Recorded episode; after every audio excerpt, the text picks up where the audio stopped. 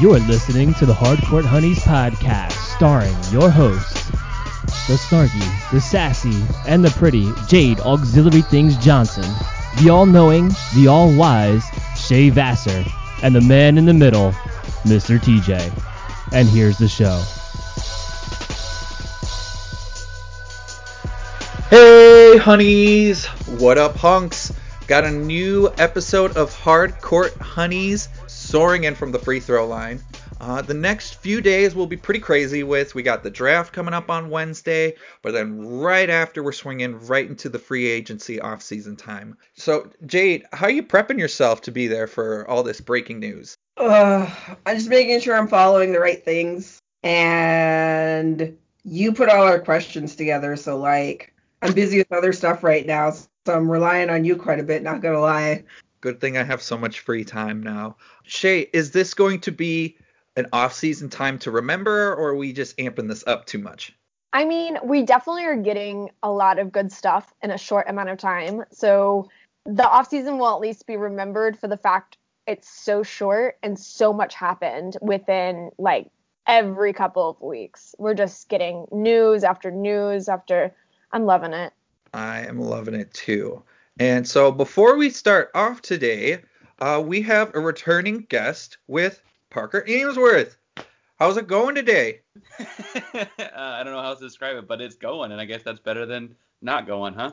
Yeah, your Rockets team has taken over today's episode, so we need to hear your takes with that. So, how are you keeping your ear to the NBA off-season pulse? I mean, obviously, just like a lot of Twitter, and um, you know, I, with the Rockets in particular, I've like followed a handful of people I trust information on and opinions on for a while, whether it be on the Athletic or you know local reporters or people within ESPN, whatever publication you want to go with. But uh, just you know, because it's my team this time around, which is its own weirdness, um, it's interesting to follow like the folks I've followed for a while, like Kelly Iko, is now like at the centerpiece of like national news, which is weird. But um, just gotta have people trust in the people you follow and make sure they're doing the right thing. Before we get fully started in today's episode and start breaking some NBA stuff, Parker, do you have some stuff to plug today? Yeah, well, I mean, obviously I've been writing with Belly Up for a little bit now, so you can find my stuff on the website, um, and then you can check out myself and Shaka grading things. I'm sure we'll be talking the NBA in our uh, most recent episode when this when this airs, but we'll be talking about the NBA, NFL, whatever sports news going on on FN Sports, the podcast, uh, where the two teachers, Shock and I, grade sports big issues of the week. And I'm sure next week Houston will strike as an issue, so we'll talk more then too. That rocket might blow up in the atmosphere. Okay, so this week's episode was originally going to be an in depth look at the draft, but considering there's been so much news with the player movements and rumors, that also both happen to be in Texas. But don't worry, we'll cover the draft since that does happen this Wednesday. But this player movement rumors, these are some big names coming in. But with the draft stuff, I do have some questions about my Wolves with the first pick. I'm going to try my hardest to shut up with it today because I want to hear you guys with your takes. And then the crazy good Warriors having the second pick, what can they do with it? And I just want to hear everyone's take on what those teams should do. Thank you for listening to this Belly Up Sports Podcast Network product. Some said we go belly up, so we made it our name, and we're still here. We'll start off with uh, the Rockets today because we got Parker here, so we'll throw the question at you. So you heard Russ requested a trade. Do you believe that first of all? Um, it's interesting because it came from people I do believe, right? And like Shams and Iko did the Athletic Report, and Wojnarowski's commented on it. Mark Stein's kind of like very credible sources. I would say that it's interesting that every indication, including Russ commenting on a Stephen A. Smith video, indicates that he and Harden are very much still friends. It just sounds like there may be some uh, basketball fits that aren't working in his favor. I would understand if he's been the best basketball player on most every team, with the exception of a couple of those Kevin Durant teams, he's ever played on his entire life. If he wants to be the floor general and be the best player on a team, I'm sure that's a weird adjustment.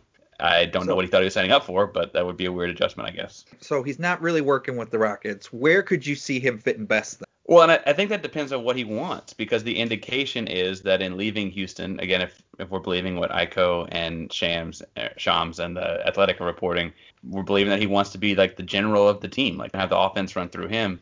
And I don't mean to be pessimistic. He's had a great career, but those teams aren't necessarily title contending teams anymore, right? Like they would have been in 2015. So if you look at those kinds of teams, it's like he could be the best player in New York, Charlotte, Indiana, Detroit. Like he could go be the best player in several of those teams, but I sit here and wonder why you'd want to go play for those teams when you could, you know, be on a top four team in the West as you are. But if that's what he wants, it's, his it's his career at this point. If he wants to go be the man, someone thinks he can do it, that's what he should do, right? Jade, which team do you think should be throwing an offer out for Russ right now? So I've been trying to think about this for like since you gave us the questions like a couple days ago, and nobody jumps out to me as like a really good fit for kind of all the boxes that need to be ticked because like Parker said, he doesn't have a ring, so it, it feels like that is probably going to be high on his wish list is to be on a team that's contending. Whether that's East or West, I don't know if that matters, but I don't know that there's a team that is legitimately in contention that can use him or that he would necessarily fit on. Part of that to me is because a lot of the contending teams are in flux right now. So it's hard to know what they need at all because last season they changed a bunch of pieces and it didn't work. And now they're trying to change a bunch of pieces again in hopes that it'll work. So there's just not the continuity on some of those teams to know if he's going to be a good fit. And the teams that do have continuity, I don't think need him. So I'm really interested to see how it all shakes out because right now, anywhere he ends up is going to be weird, I think. Like it's it's going to be like Russell Westbrook plays for wherever and it's going to be like, like okay, I I mean, I guess that's what's happening, you know?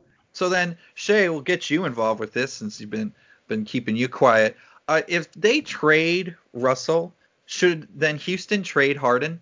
I mean, I know that that's not what Houston fans want, and I don't really know why you would get rid of both of them. I mean, I don't know. That's such a hard thing because I don't I don't really think I know what the hope for the two of them being together was it ultimately and now that you're having a whole new you know front office coach being brought in you we might never know what the hope with these two guys playing together you know they're friends uh, but other than that like I don't really know what the goal was for the two of them. So if you get rid of one, you might not need to get rid of the other unless uh, there really is a necessity to get rid of, of Harden. I don't think Houston fans in general would be excited for that because you know that's that's their guy.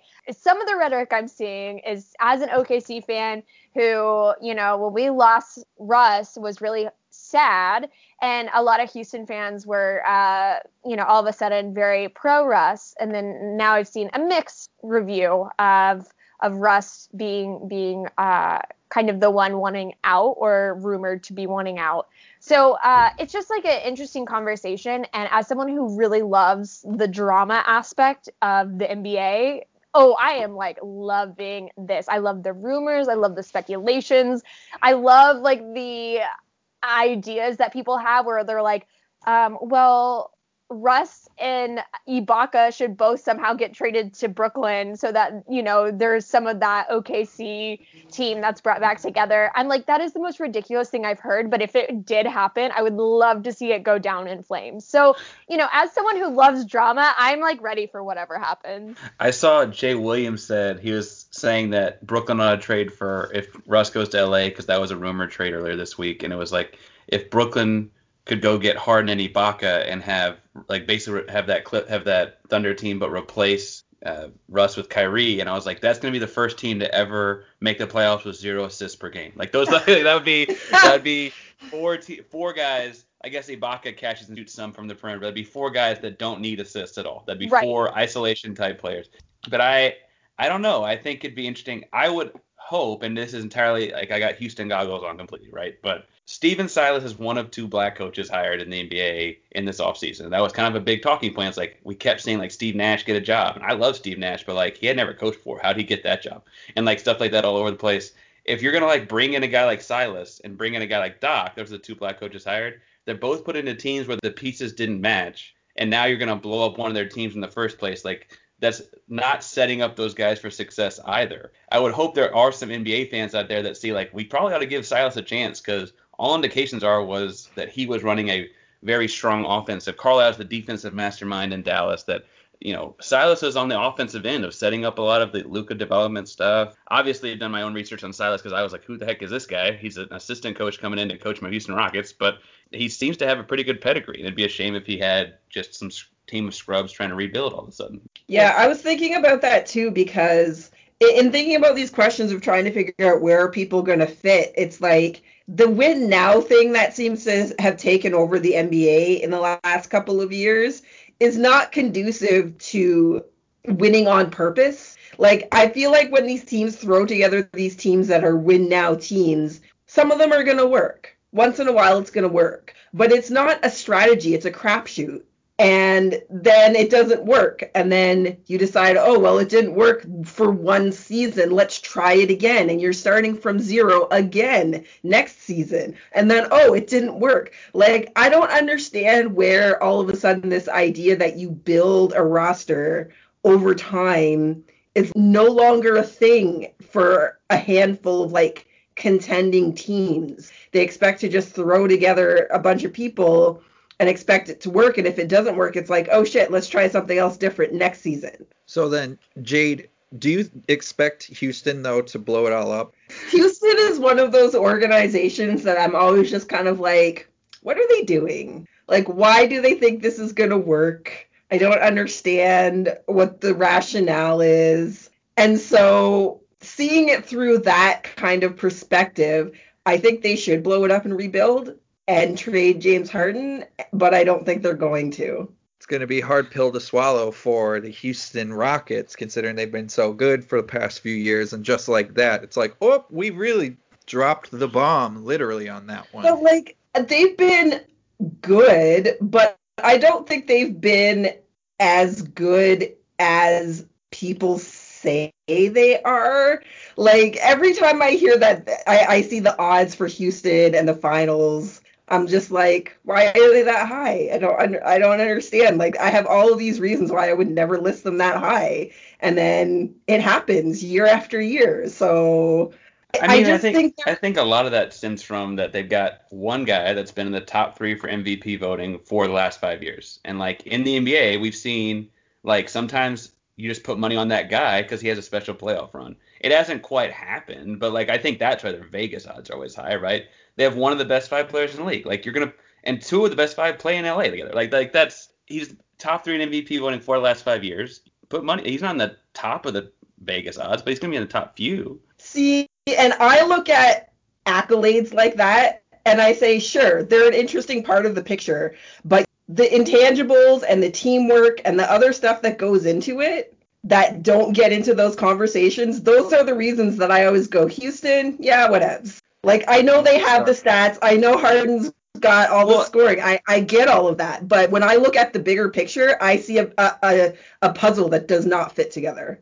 But they, I mean, they also are still riding high from 2018 when you know they're the the big three that year for them were Harden, Capela, and Paul. The three of them, including playoffs when they all started the game healthy, were like 55 and seven, and that's on track for like a 70. Like if you put that over 82 games, it'd be like 75 wins. Um, and I mean, the truth is that team was incredible. That was like the peak moment for a lot of guys that just didn't quite coalesce. And then Paul snaps his hand. Yeah, like it all looked like it was working until when the guys went down. The truth is that team was very thin. They weren't deep. They couldn't replace the Paul hole. And then they went over 27 for a stretch of the game seven and lost the game by nine. Like they lost to one of the best basketball teams of all time by nine points without their second best player. Like but that was a really strong team they still lost. It was three years ago.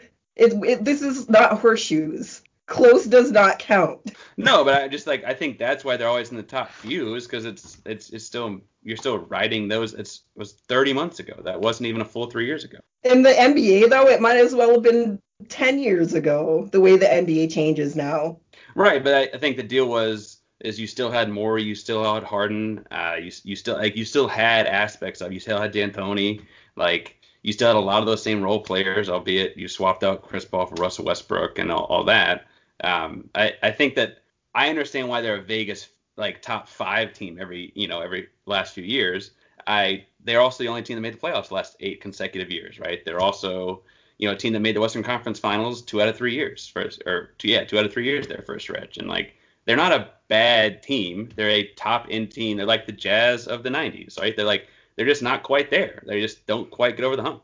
I don't think it's that they have a hump to get over. I I see Houston as like the gimmick team of the NBA. Maybe not now that they're changing things, but over the past few years, like what they do is just different enough that they're going to be able to beat the majority of teams, but it doesn't feel like a strategy that can hold up against the top top tier teams, especially in the West. No matter how close they come, I don't think what they have been doing is ever going to get there people that get lumped in the same space as him are the people like they say Durant's the same way, right? And Durant is like way too active in Twitter with bots and has burner accounts.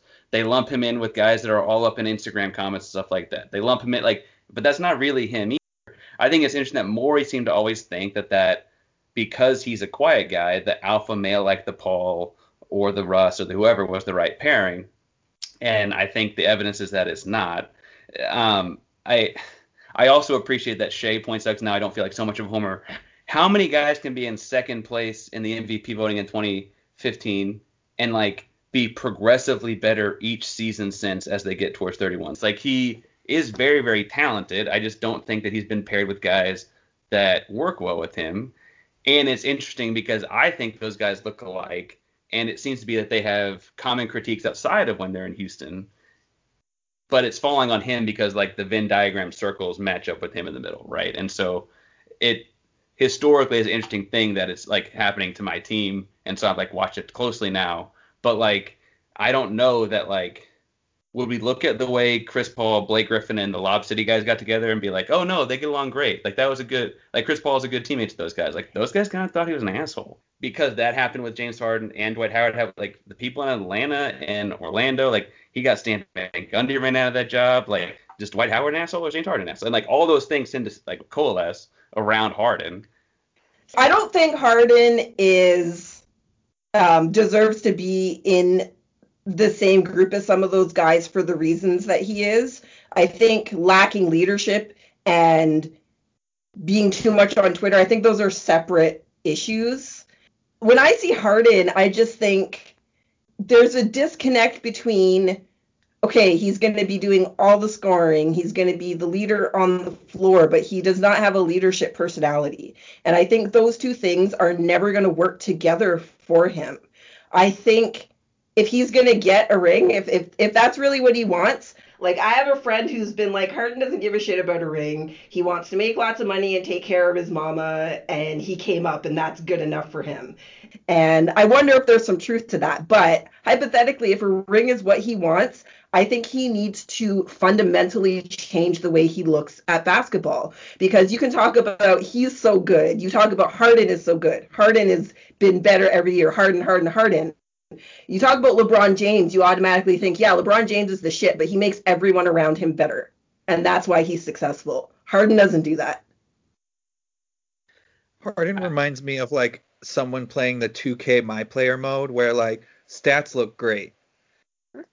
But then when you look at the rest of the team, like when I play 2K, like my my creative player is going to get a triple double and have 52 points. And then I look at the rest of my team, the next person has 12 points. Exactly. I did a deep dive on this for an article I wrote last year. And you want to know the difference between James Harden and his playoff teams compared to teams that have won championships in the last 10 years? It's the difference between the top scorer and the next scorer. Nobody has that kind of difference that Harden's teams have had between his scoring and the number two scorer on the team. They're all small windows between top scorers on championship teams and the number two guy. When everything is so centered on him, he is like his offenses have been the easiest to break for playoff teams through seven games. I shouldn't say easiest to execute, but it's an easy strategy to figure out. It's going to be through Harden as soon as you have to force everybody else to make the buckets because Harden is he's not even that much less efficient in the playoffs because I did that that too, and he is surprisingly has very very little drop off between he's, his numbers in the regular season and the playoffs. But you have to have the team aspect of it. And you have to your your number one person when they're going to be getting all the attention, I feel like needs to be able to find other ways to do things. And I feel like his game as prolific as a scorer as he is, is a bit in a box. That he doesn't have imagination or desire or or whatever it is to adjust. I'm gonna let Shay talk, but I got thoughts on the roster too, because there was something that struck me about the athletic article the other day. I was like, what are you looking at? But anyway, Shay's got thoughts, I think too. I mean, because my biggest thing is like, yes, I know, I I know that like Harden, his his second player, the second person scoring all of that. That's like a thing.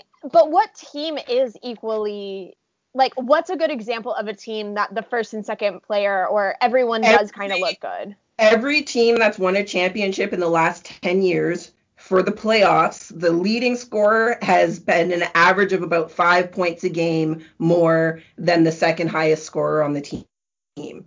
For okay. Houston, it's like 8 to 10 points it's a much bigger gap. Okay. No, because that's where I was curious because you know. I, I mean, we we t- have talked before about some of the teams that we really admire, um, just being like all around teams, and I immediately think of like uh, the Heat, you know, um, Denver, give or take sometimes. You know, those are teams that you can swap out some of the players. Uh, Dallas as well. You know, some of those players are are kind of interchangeable when it comes to certain amount of stats um, during the game. Again, give or take. I mean, yeah, like, there's the superstars that that kind of stand out, but there was a couple of teams when I when I put those numbers together, notably the Splash Brothers team, where the top two players had the same points average across the playoffs. And they, right? I mean, yeah. And I mean that's not the only one. I, like I said, I did 10 years worth of teams, and if, that was the big difference that I saw is that the teams that have won championships have two players that score within a few points average of each other during the playoffs. And Houston, for that same period of time that Harden has been there, that gap has been exponentially larger. And I guess I sit there and look at that as like, why is that a critique of his game? Because like, I and I don't mean, and I, I like to finish because I, I think that probably ruffles some feathers. But if I look at like so Chris Paul gets hurt in 2018, and that sucks, right? That sucks. 2019, Chris Paul is hurt throughout the year, but healthy by playoff time, supposedly. He's held him to play, so we're to call him playing, right? And, like, he shot abysmally in the second round against the Warriors. Like, his shooting percentage against the Warriors, like, he got shots. They just didn't go in. And then you look at Russ this past fall. Uh, I say fall for the playoffs, which is, is weird. But this past fall, Russ, like, played through a hurt quad because he missed part of the Oklahoma City series and the series before with that hurt quad. He's playing through a hurt quad that they were going to try and send in the whole first round and they couldn't. And he's airballing shots at the end of games against the Lakers. Like, is that he's getting shots? They're just he's airballing them. And then yeah. I go to like 2017 Houston and like there is no other All Star. And I go to 2016 Houston and like Dwight Howard gets shut down by a guy named Draymond Green at 24 years old. Like we did a Draymond Green shot on Dwight Howard. Like, like that's that's not good on Dwight either. I guess I look at it as when I, and one reason I want to talk about the athletic article on the roster is people are like, well, Austin Rivers is upset about his touches, and Danuel House is upset about his touches. Like Austin Rivers' dad cut him. That's how bad Austin. Like, like that's we're talking about a guy that's dad cut him, saying I want the ball more. Like that's what we're talking about here. And then Danuel House was in Houston's G League and got called up. He's a G League guy that got called up and doesn't have the self discipline to keep away from the honeys in the bubble. Like like there's all kinds of problems with him. So we're gonna let we're gonna let he wants the ball more. So we just need we just need to go with he he should get the ball more. Like I I think Morey does a great job of working within the margins, and he got very clearly told like stay under the luxury tax. Here's these two contracts make up 80 million. You got 60 more to make a whole roster. He did something with it, but like at some point they're relying on guys like those Austin Riverses and the Danuel Houses and like 36 year old PJ Tucker. Like I love PJ Tucker. I got his Texas jersey number two hanging in my closet right now. I love PJ Tucker. He's 36. that at some point you can't rely on that anymore. Uh, you know, it he gets four shots a game from the corner, he makes two or three of them. Like he's not going to create his own shot. He's going to hustle hard on defense, and he's going to shoot his four shots in the corner a game. Like I don't think that's a fair comp because I don't see them having like yeah, two of those champions you looked at had Stephen KD. One of them had uh, Stephen Klay. Another one had LeBron and Kyrie. Two had LeBron and Wade. Like yeah, those guys had a lot of synergy and were sharing the ball a lot, but they also were Hall of Fame players. like I, I, they had great rosters. That's not. I don't think that I like Houston. They're my team. That's where I was born, right? But I don't know that they have a great roster if they're relying on Austin Rivers and Danuel House. I mean, I get that because yeah, no, Austin Rivers no, like even in 2K, you can't make a shot with him. Like it's like bad anytime because I I play Denver a lot on 2K, but my boyfriend likes to play different teams and he's been trying to redeem Houston. The way you phrase that makes me trying to redeem Houston. Like well, that's a perfect turn of phrase. It was like well, because like one, neither of us play with OKC on 2K because it's just not good. Like they are not fun to play with because it's just not no. Uh, I love my team, don't get me wrong, but like 2K20 playing with like Chris Paul instead of like Russell Westbrook is so odd and I can't do it. So um, that's why he started playing with Russell on Houston. But then like Denver, even though the entire starting lineup of Denver is lower, like I win most of the time. And so he always tries to redeem, but then you know how like sometimes 2K will do like random sub outs and stuff because we just usually go past like everything because we just want to keep playing. And then like he'll be like, no, why is Austin Rivers the one? because there's no way I'm gonna be able to beat you if Austin Rivers is the one that's always open, always like at the three point. It's just it's so funny because that's that's literally anytime that he goes to set up for a shot uh, in a game, I'm like, Austin, don't do it. Like, just pass it. Like, just pass it I, off. Like, y'all are talking about like, does Houston blow it up? Does Houston do this? Does Houston do that? Okay, like, say Houston said everyone but Harden is on the table. How many people are calling for all their pieces? Like, like, like, generally, like, who's calling for? I mean, maybe Covington because he's kind of unique. Like, like on there aren't there aren't a lot of pieces. Folks are like calling, like clamoring. Oh, I would love to have 34 year old Eric Gordon. Anyway, I I love Houston. That's my squad. And frankly, if they blow it up, they'll still be my squad. I sat through and watched the Kevin Martin Rockets. Like I saw that experiment happen. I, I can watch whatever comes next. Um, I just you get no sympathy from me right now. I hope you know that. no, I mean I do not feel any sympathy. Okay, so once again, we're gonna hop back onto the Jrue Holiday saga. So we all love him. Parker, are you a Jrue Holiday fan? Because we are all fans of him here. You sent me the list of questions, and like seeing his name is what made me think of like there's no one on Houston outside of Harden and maybe Russ that carries the same kind of trade value as Jrue Holiday. Like lots of teams get better if they added Jrue Holiday to their team, right?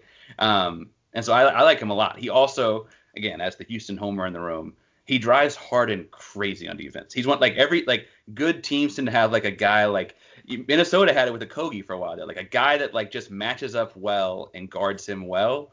Jrue Holiday's that kind of guy. But what about Dort during that, you know? Same kind of guy. Yeah, yeah. Same. I'm no, just I'm saying. Sorry. Yeah. Our undrafted guy. We gotta, you know, shout out him. Uh, until I got a shot blocked at the end there. But what I will say is that Dort's the same kind of guy. You're tall, long, you're like you're like six five, six six, long and like also like barrel chested strong. Yeah, like that's yeah. like those kind of things pair up for guarding Harden well for whatever reason because you can like stay in front of him and be thick but not like reach and foul like he wants you to and do those Which kind is, of things, right? Yeah, the listen, as much as I give Harden a bunch of crap, I will say he is a mastermind for getting those fouls because if everyone yeah. could do it, they would. Yeah, free throws are free. Like you don't you want all the free throws you can. like, right. Especially when you're as good a, a shooter as he is. You know what though? Like that does not make for entertaining basketball to me. Like I don't put on basketball to watch a guy shoot a bunch of free throws. oh, but, you sound like my parents, Jade. Uh, I'm okay with that. Your parents are cool people. So we all fell in love with basketball when the games were 82 to 79 at the end of the game. Like that like in 02, you can go watch back and watch playoff games when that's the case. Like that's not That wasn't entertaining. That's just as low scoring. That's not entertaining either. No, that was hella entertaining because I will always be more entertained by a point that had to be scored over a real defense than what we watch now. Jrue Holiday with it. So one of the biggest front runners for him, or at least rumor wise, has been Boston. Boston has been will has been saying they're willing to give up all three, some of their first round picks, but the biggest one is a straight up trade with Kemba Walker and Jrue Holiday, and then Boston throws in one extra pick or something. Jay, do you think that's a solid trade? I, it is if you're Boston. I don't know why you would you would do it on. No, you know what?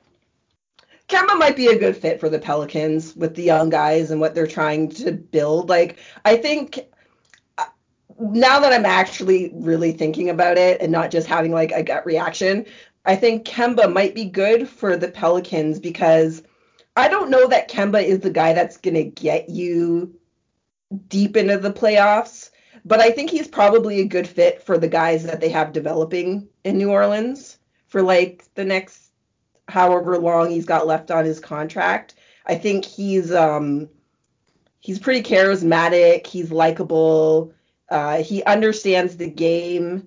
So yeah, I think I think that worked out well. And and if you're Boston, what Jrue Holiday brings to the table makes me as a Toronto fan scared of Boston now. I wasn't scared of them last season, and even though they beat Toronto, I still don't rate them as they're currently set up because the Raptors played garbage ball and still forced them to seven games. So, um, but they added Jrue Holiday, and then I'm like, okay, now I'm now I'm worried about Boston. Shay, I'll ask you to this: Is what Bill Boston is willing to give up is that worth it? Oh, completely. Completely. I would prefer him over Kemba. I you know, I watched some of the the Raptors Celtics and I mean, I like watching the Raptors. I think they're so much more fun. But I was actually really impressed with certain aspects of the Celtics, except for Kemba. Like Kemba just like underwhelmed me. So you add in uh, Jrue Holiday instead. I think that that team would just be a lot more solid and a lot more of a threat. And despite that side of the NBA obviously being a little bit less packed, they could really be a big contender for domination, which is I think the difference between the East and the West is that if one team really gets that chemistry together, they can dominate versus like the other side, which is so packed of just like teams going back and forth, back and forth. So uh, I don't know. I think that that would be a solid trade. I mean, I have my doubts about New Orleans just in general because I think they're trying to do something that is similar to what we've talked about, where they're they're kind of building around one player. Uh, but Zion has his own issues that I feel like people are just kind of ignoring, and we they really should be addressed. I mean, he has some like health issues. Uh, he has he's also young, so you know, building around a young player is always going to be a bit of a risk. And so maybe Kemba could come in as someone who is a little bit more experienced, and maybe it would be a good fit. But I mean, anything that happens in New Orleans right now is kind of 50 50 for me. Side note on New Orleans, I just read that Zion is le- relearning how to run during the off season, I- so as to I protect his joints. That's what I mean. I'm like, listen, like I know he has built a different way, but we also have to put that into perspective, just his longevity as a player, because Yeah. college ball, high school ball versus college ball versus NBA is so different on a player, and and just all of like you said, their joints. I mean, just something that's simple. And so if you're gonna build around a player that is relearning how to run in order not to to crash his entire body before the age of 30, I just worry for his sake. Screw 30 before before 25. Like, I mean, he's a 19 year old that's had to have knee surgery already. Like, that is always a huge red flag for me. Yeah. Yeah. I will say, as someone who is also not quite 30 yet, I tried running over the summer like consistently, and my body also felt wrecked. So maybe someone should give me a big NBA contract. Because I'm only six foot tall, but I'm otherwise shaped very much like Zion. Like got a little bit extra belly, a little bit more extra in the rear. Uh, no, but I I think that Zion's big thing is like it's all the potential because like yeah he's got to work on running. Yes, he needs to cut some weight to be able to like play for into his 30s and so on. But he's also like in every sense of the word the phrase a 19 year old kid, right? Like at mm. 19, it's so close to a blank canvas, except with like, things like his explosion and his like just quick reaction on backside to come across with a block, and like like it's all so crazy. that, Like I kind of get the gambling on the 19 year old kid when like that's the upside, because in the NBA you can't even pay the 19 year old a lot till they're 22 anyway, so it's not like a big financial hit, you know. True. That's true. Well, we got the Jrue Holiday discussion that out that we have always had for about the past four and a half months. Oh, I, I have a Jordan question though. Do you guys think so? Jrue Holiday is a very specific type of player, and like I think the defense with Jrue and Marcus Smart and Jaylen Brown is tremendous, right? Like that defense would be incredible. Does that? Can they guard Bam or Giannis? No. No. Right? Like, like it looked like to me like that's really what like they get better, and I get Jade saying as a Raptors fan you're scared all of a sudden. but Mhm. like, do they get enough better? I think Bam's going to run the East for a while, and I think Giannis is going to continue to run the East for a while. And like, I, as much as I love Jrue and think that that defense is tremendous, they still need a big defender. Like Marcus Smart is not a big defender, Mhm. He's not big enough. right? Right. Speaking of size, I just checked this up now with because we're just getting with this Boston thing. Gordon Hayward right now, so we all know they're shopping him. There has been a rumor of him being traded to Indiana for Miles Turner, one of the better shot blockers in the Ooh. league. Jade, is that a player that can take Boston up a little bit more? That's really interesting. Yeah, that would be a problem. I, I would not be very happy if that happened. I'm just, that's all I'm going to say about it. As a Toronto fan, I would not be happy if that trade goes through. DeMar DeRozan, not a happy camper there. Lakers have been rumored to them because they need a third star, and the offer would rev- would surround sending Kuzma and Danny Green to San Antonio with some picks. Jade, since you know about the DeRozan factor from him being on your Raptors, would he be able to fit as a third banana for that team? Third banana. so here's my concern when you say you're you're swapping Danny Green from the starting lineup for DeMar DeRozan. DeMar DeRozan is and always has been a defensive liability as a starter. He cannot match up against his position ever. And even when Danny Green has his cold parts where he's not shooting well, at least he plays defense. He plays it well. He knows his coverages. He's you know, he's one of those guys that you're you're never going to worry on that end of the ball. Um, I mean, I, I, joked I wasn't very nice. I'm not going to lie about Danny Green because it was like it seems like last couple of seasons playoffs and Danny Green's shot goes on vacation early.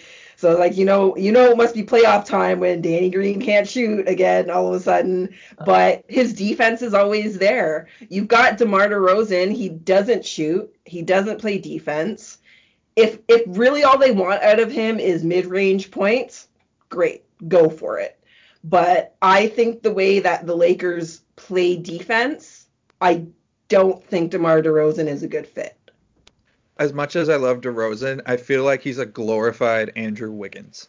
Yeah, they both definitely have that inability to lock in mentally. For sure, 100%. Like I uh, DeMar DeRozan is one of the Raptors that puts me at odds with the rest of my fan base because I cheered when I found out he was gone. I was ready to be done with him like 3 seasons sooner than he got traded because I cannot stand a guy that doesn't play defense and I was I was over it. And like for Toronto fans even now they're like, "Oh, let him come back." I'm like, "God no. Do not bring him back." You also got Kawhi Leonard in the deal. Like, there's two reasons to cheer there. Right. no, but uh, like I said, 3 seasons before Yeah. I was ready to be done with him. I didn't care who we were getting. I wanted him gone before But Kawhi was even available. It definitely helps, but it was not the reason that I was like, I'm done. I was done with DeMar way before it actually happened. And to me, like, DeMar's legacy in Toronto has been saved because he got traded, because he was never going to get us where we needed to go. And eventually he would have been that guy that we paid too much for too long and never got it done. And the relationship would have soured. I especially think there's an interesting thing to be written there as a Raptors fan, Jade, about like he becomes an extra big martyr when Kawhi leaves too, because it was like then you shift him out for the one year with Kawhi, you took the gamble and it worked off, and then Kawhi's gone too, but like look at what we got when we martyred DeMar Right. Exactly. And then you forget about the fact that now you've got this story that everyone's focused on, and you forget the fact that DeMar was never that guy. He That was the rest of the rest guy. of the league, the rest of the league called it LeBronto because of what LeBron James did to DeMar DeRozan. Like that's that's that's how that And- works. I had this conversation with another Raptors fan, and he's like one of these dudes that like has a really hard time understanding that I might know more about basketball than him because I spend all day every day on it. But I'm a girl, so I'm not supposed to know more than him. It's one of those situations. I was talking about him. He's like, DeMar only looked so bad on defense because of LeBron. I'm like, are you kidding me right now? Come on. Like, DeMar couldn't guard anybody. DeMar couldn't match up on whoever he was on on the freaking Charlotte Hornets. Do not tell me that he looked bad because of LeBron James. No, no, sir. Shay's a free agent fan these days. Would you take DeMar DeRozan? Because she's No. really bashing him right now. No, I wouldn't take him. Not my type. Listen, I like drama, but not that kind. And not on my team, I should say. So Shay, what's San Antonio's plan after that? Do they search suitors for Aldridge, or do they try to find someone to take over for DeRozan? Like, what would you do? I mean, what is their team's plan? Is Popovich staying? Like, what is going on with San Antonio? I, I feel like I haven't really heard anything until this. Um, when we're hearing about like almost every team, uh, other than like San Antonio, maybe we've heard the Magic mentioned a couple of times, but I mean, I guess that's not a lot of rumors. Um, so I, I guess my question is just like, what does their future look like? Because if you are going to be replacing someone like Popovich soon, like, do you build a team that that is on the same? I don't know that I don't know if I know enough about San Antonio. Just because if I pay attention to a Texas team, it's usually Houston or Dallas. I kind kind of forget that the Spurs are there too. The most successful team out of the three of them, and you're like. No, Yeah. nobody talks about. The funny See, thing when I think about San Antonio, I think there are times that it strategically makes sense to blow up a team, and San Antonio is there. yeah, They 22 consecutive playoff seasons up until last season. Pop's not. If he stays this season, next season, like it's it's time. It's the perfect time. If this is a no-brainer. If I if I am a San Antonio executive, it makes sense to blow up right now. You've got powerhouse teams that are only getting better in the West, and you don't have the pieces to compete right now. So blow it up.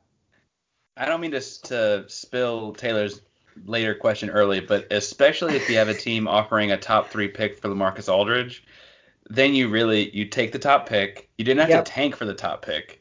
You take a top two pick. You swap out Lamarcus Aldridge. You take in Kuzma's not as young as people think, but he's not old. You take in Danny Green, who like people in San Antonio love from his first in San Antonio. You you do all those trades because you might have like you I don't know how long Pop's got left. I maintain that if Pop didn't retire when Timmy retired, he's doing this because he wants to at this point, not because like he's an, aiming to like win a bunch of championships and pass Phil or whatever, right? Oh, so he's the old guy that won't retire? I don't know. Is that Well, what we're saying? I, well, maybe, but what I really think more so and the is, like, organization's the organization's not going to fire him because he's pop. yeah, he's not- right, right. Why would you not- get rid yeah. of him? The- but I see it more like if he wasn't going to retire when Timmy quit, why would he retire because they missed the playoffs once? Like like when, when Timmy retired, like Timmy's a top seven or eight player of all time, right? Like if he's going to sit here and not retire when Timmy retires, he's clearly just doing this because he enjoys doing it on a daily basis. And he talked all the time about how like not serious basketball is in the grand scheme of things and how he like enjoys this great escape of a job, right? And so I, I think that that's important to oh him. And it, if you were to blow it up, like you got a Hall of Fame, one of the best five coaches of all time. Let that guy work with your young guy. Like if you go get the second pick and get Wiseman, like you know, Pop did pretty well with Robinson and Duncan. Like let him teach Wiseman something. You know, like I, I think that there's there's merit there. I have no idea when he's calling it quits though, but I think on the roster side of things, it's absolutely time to. If you got people offering you a top three pick and you miss the playoffs, why why aren't you? Like your roster's clearly not going to make the playoffs, so what are you going to do with it? Right. Well, so that actually then kind of segues into my next question for it. Parker, is this the end of the Popovich dynasty?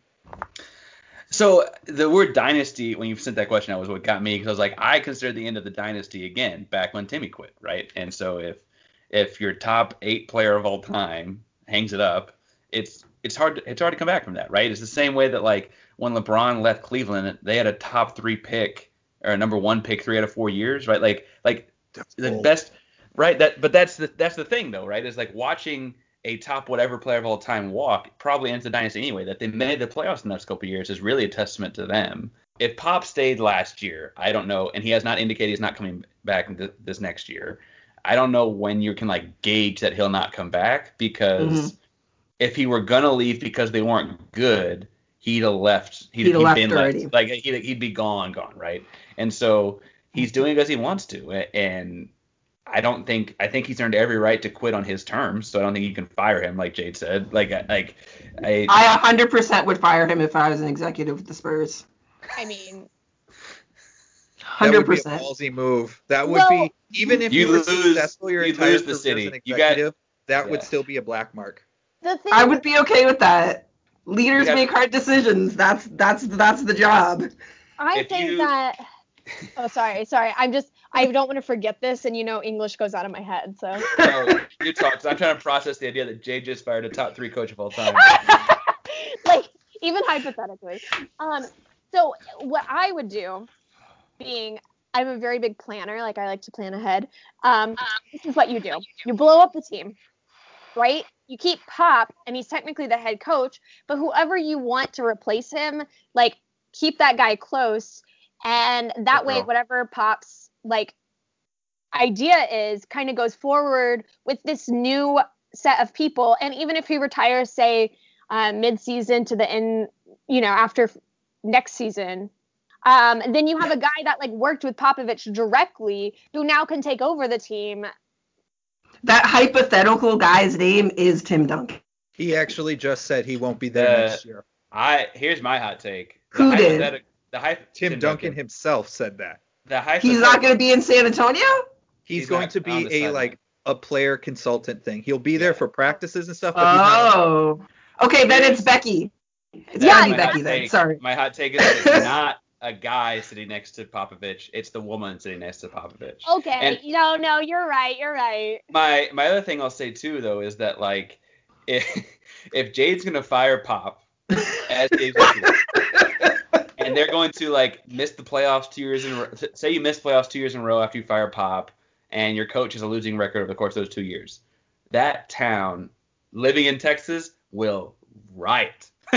like you, you got to be real right if you fire Pop because he is a top three coach of all time. Like you, you need. That's I fair. think See, I'm coming at this from a Canadian standpoint. I don't understand all the craziness that comes along with population. the the American riot scene and the American riot scene is just lost on Jade. That's a very foreign concept to me. So that is definitely something I did not take into consideration. we got to talk about the draft because that I guess is a thing despite literally no one really that impressive coming out of the draft.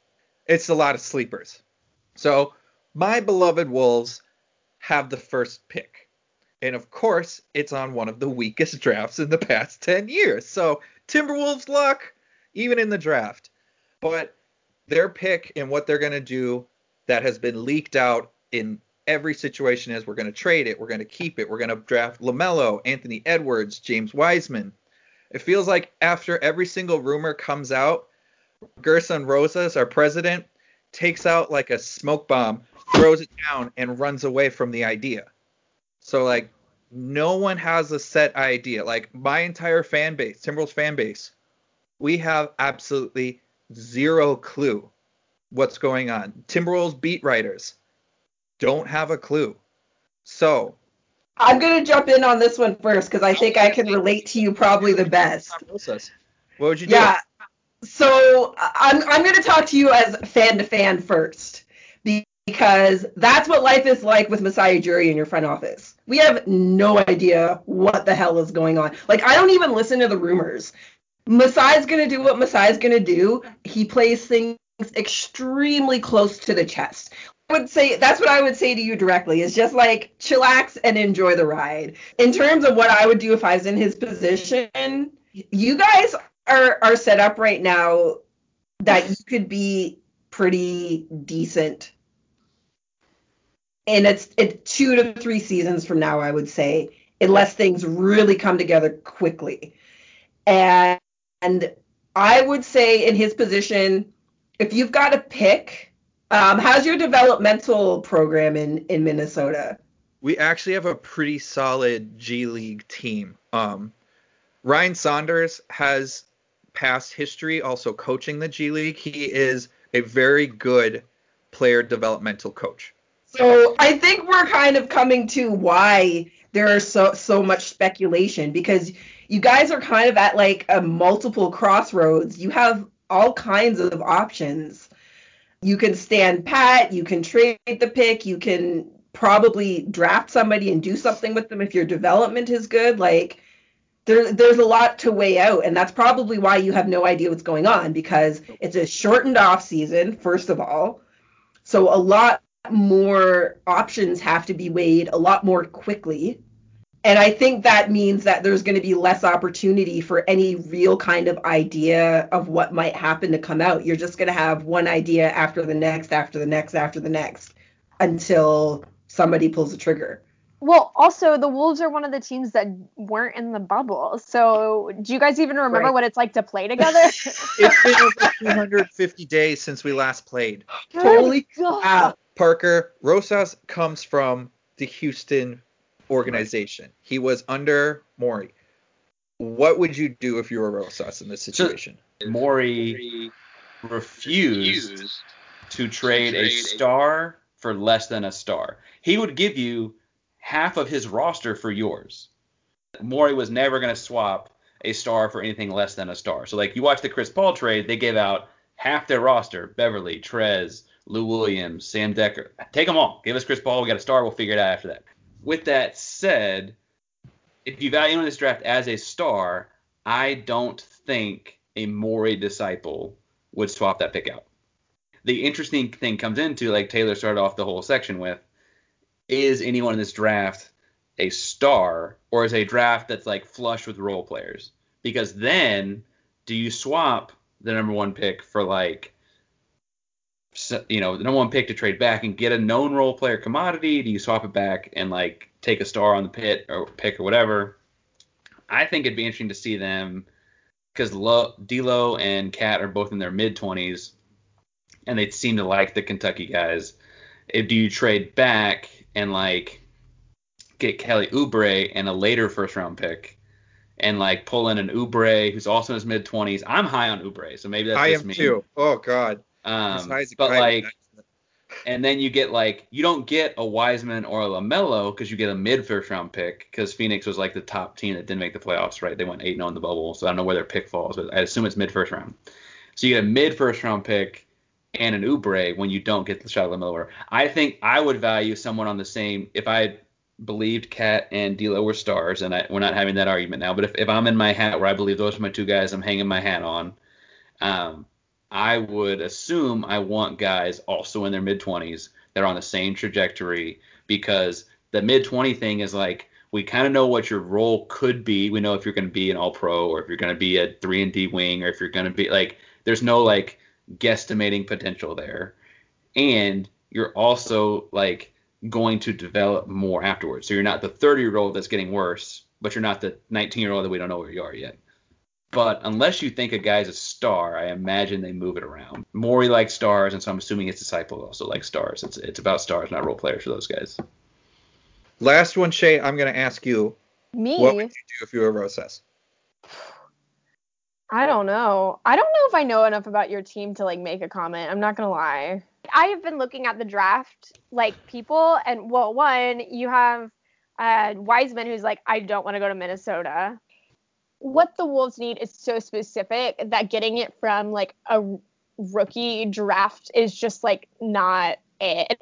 Doing what's best for what is necessary for the Timberwolves is like what they need to do rather than just kind of make something work because they got that first pick. We got the hot takes from everyone today. Parker, we could hear your side of the story with Houston. I can finally hear some takes from you guys with my beloved bottom feeding Timberwolves. Yay. I think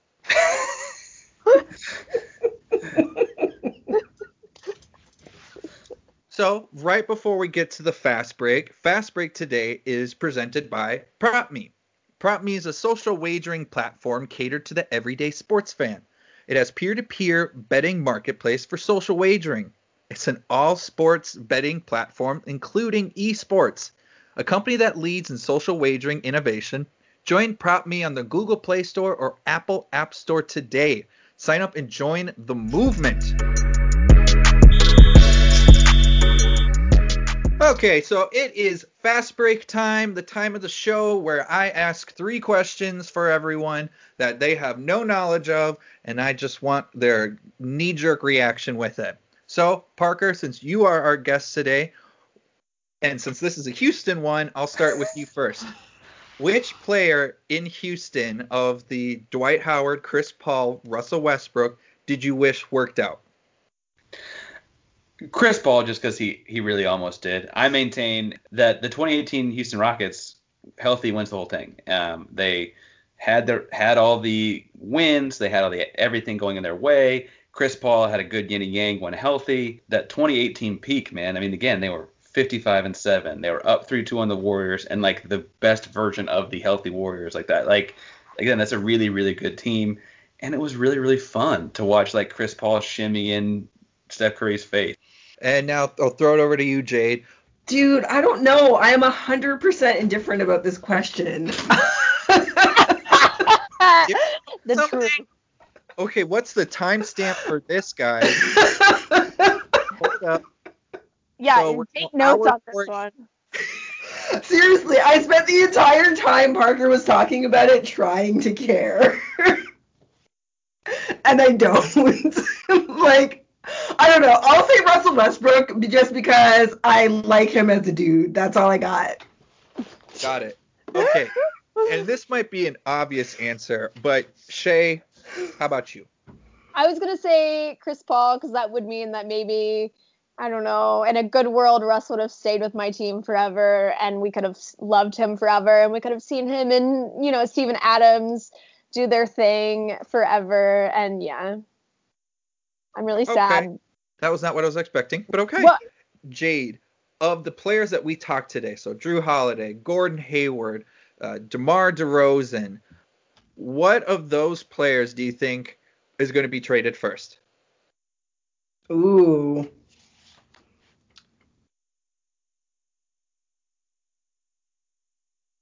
Crap.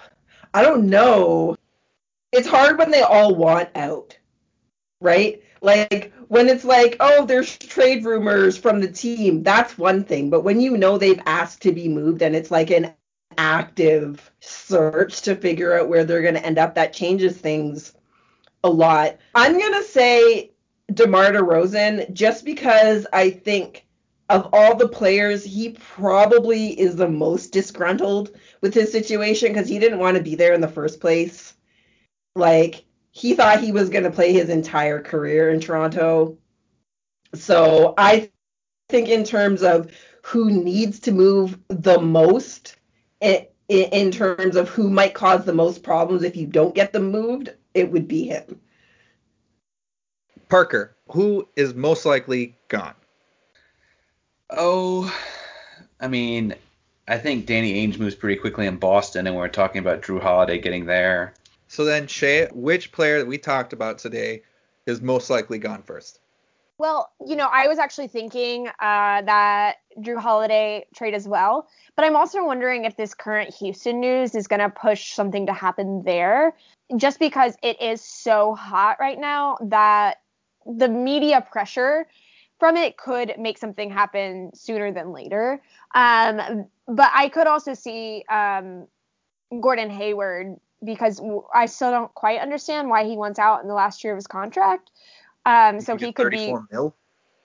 I mean, but like, just play one more year. Like I don't Yeah, exactly. understand. Yeah, like just do it. But like he seems to be really wanting that to happen. So maybe he's putting a lot of pressure. So that might happen too. I mean, I've been trying to see if there's any more information about that lately, and I don't know. But so those are going to be my two. Last question. We'll start off with you, Jade. I'm going to do a comparison in two teams, and you're going to tell me who wins in a seven game series. So this is all players in their prime. The two teams are the 2019 Warriors and the 2018 Cavs. The Warriors had Curry, Klay, Kevin Durant, Draymond Green, and DeMarcus Cousins. And remember, all in prime. And then the Cavaliers, the 2018 Cavs, was Derrick Rose, Isaiah Thomas, Dwyane Wade, LeBron James, and Kevin Love. Warriors. You got the Warriors with that? Yeah. Parker, how about you? I also say Warriors. Um, I think the unfortunate thing there is with how well Boogie was playing before that Achilles tear, we might not have really seen what that had turned into. But I was really high on Boogie before that Achilles tear, um, and so I I think that's a troublesome matchup for the Cavs that would probably go under the radar Mhm. there. Shay, it is your turn with it. Prime squad for the Cavs or prime squad of the Warriors? Seven game series. So my my first instinct is to say Warriors, but then this also brings in another question of are we seeing prime LeBron now or like what is prime LeBron? We'll say since this was the 2018, we'll just do 2018 LeBron. Okay. So his last year with the Cavs. That was I- I'm still going to say Warriors, a more efficient team. Today was really fun. Parker, once again, thank you for joining us today. It was great to hear your takes from your Houston team to breaking down my Timberwolves stuff. It's been great. See you guys next week where we will have a lot of this stuff we've been questioning answered. On that, sayonara, folks.